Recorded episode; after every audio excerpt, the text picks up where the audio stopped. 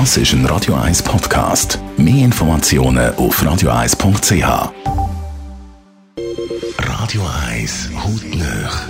In Zusammenarbeit mit der Dermatologie Klinik Zürich. Dermatologie-klinik.ch Letzte Woche ist es um Filler und Botox gegangen. Dr. Piotr Michel, leitender Arzt an der Dermatologie Klinik Zürich. Heute geht es um eine Lipolyse, also hydrolytische Spaltung von Neutralfett im Fettgewebe. Also wörtlich übersetzt heißt das, glaube so viel wie Fett verdauen. Was ist das genau?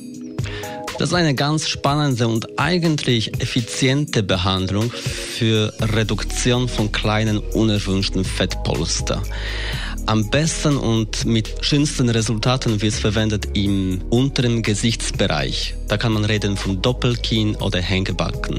Nach ein paar Spritzen wird das Fettgewebe richtig aufgelöst und langsam im Verlauf von ungefähr zwei Monaten Zeit abgebaut und dadurch eben die Fettpolster reduziert und Gesicht in dem Fall schmaler. Was ist der Unterschied zu Fettabsaugen? Beim Absaugen wird es einfach abgesaugt, das Fettgewebe, und da handelt es sich um einen operativen Eingriff. Bei dem Eingriff gibt es natürlich größere Risiken und äh, dementsprechend auch äh, können Narben auftreten. Bei der Fettwegspritze ist äh, die Behandlung selber viel kürzer.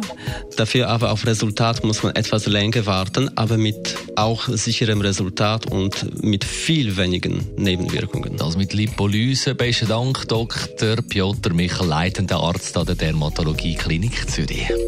Hautnöch gibt es auch als Podcast auf radio1.ch und weitere Informationen auf dermatologie-klinik.ch. You can get it if you really want in der 90er Version auf Radio 1 im Anschluss.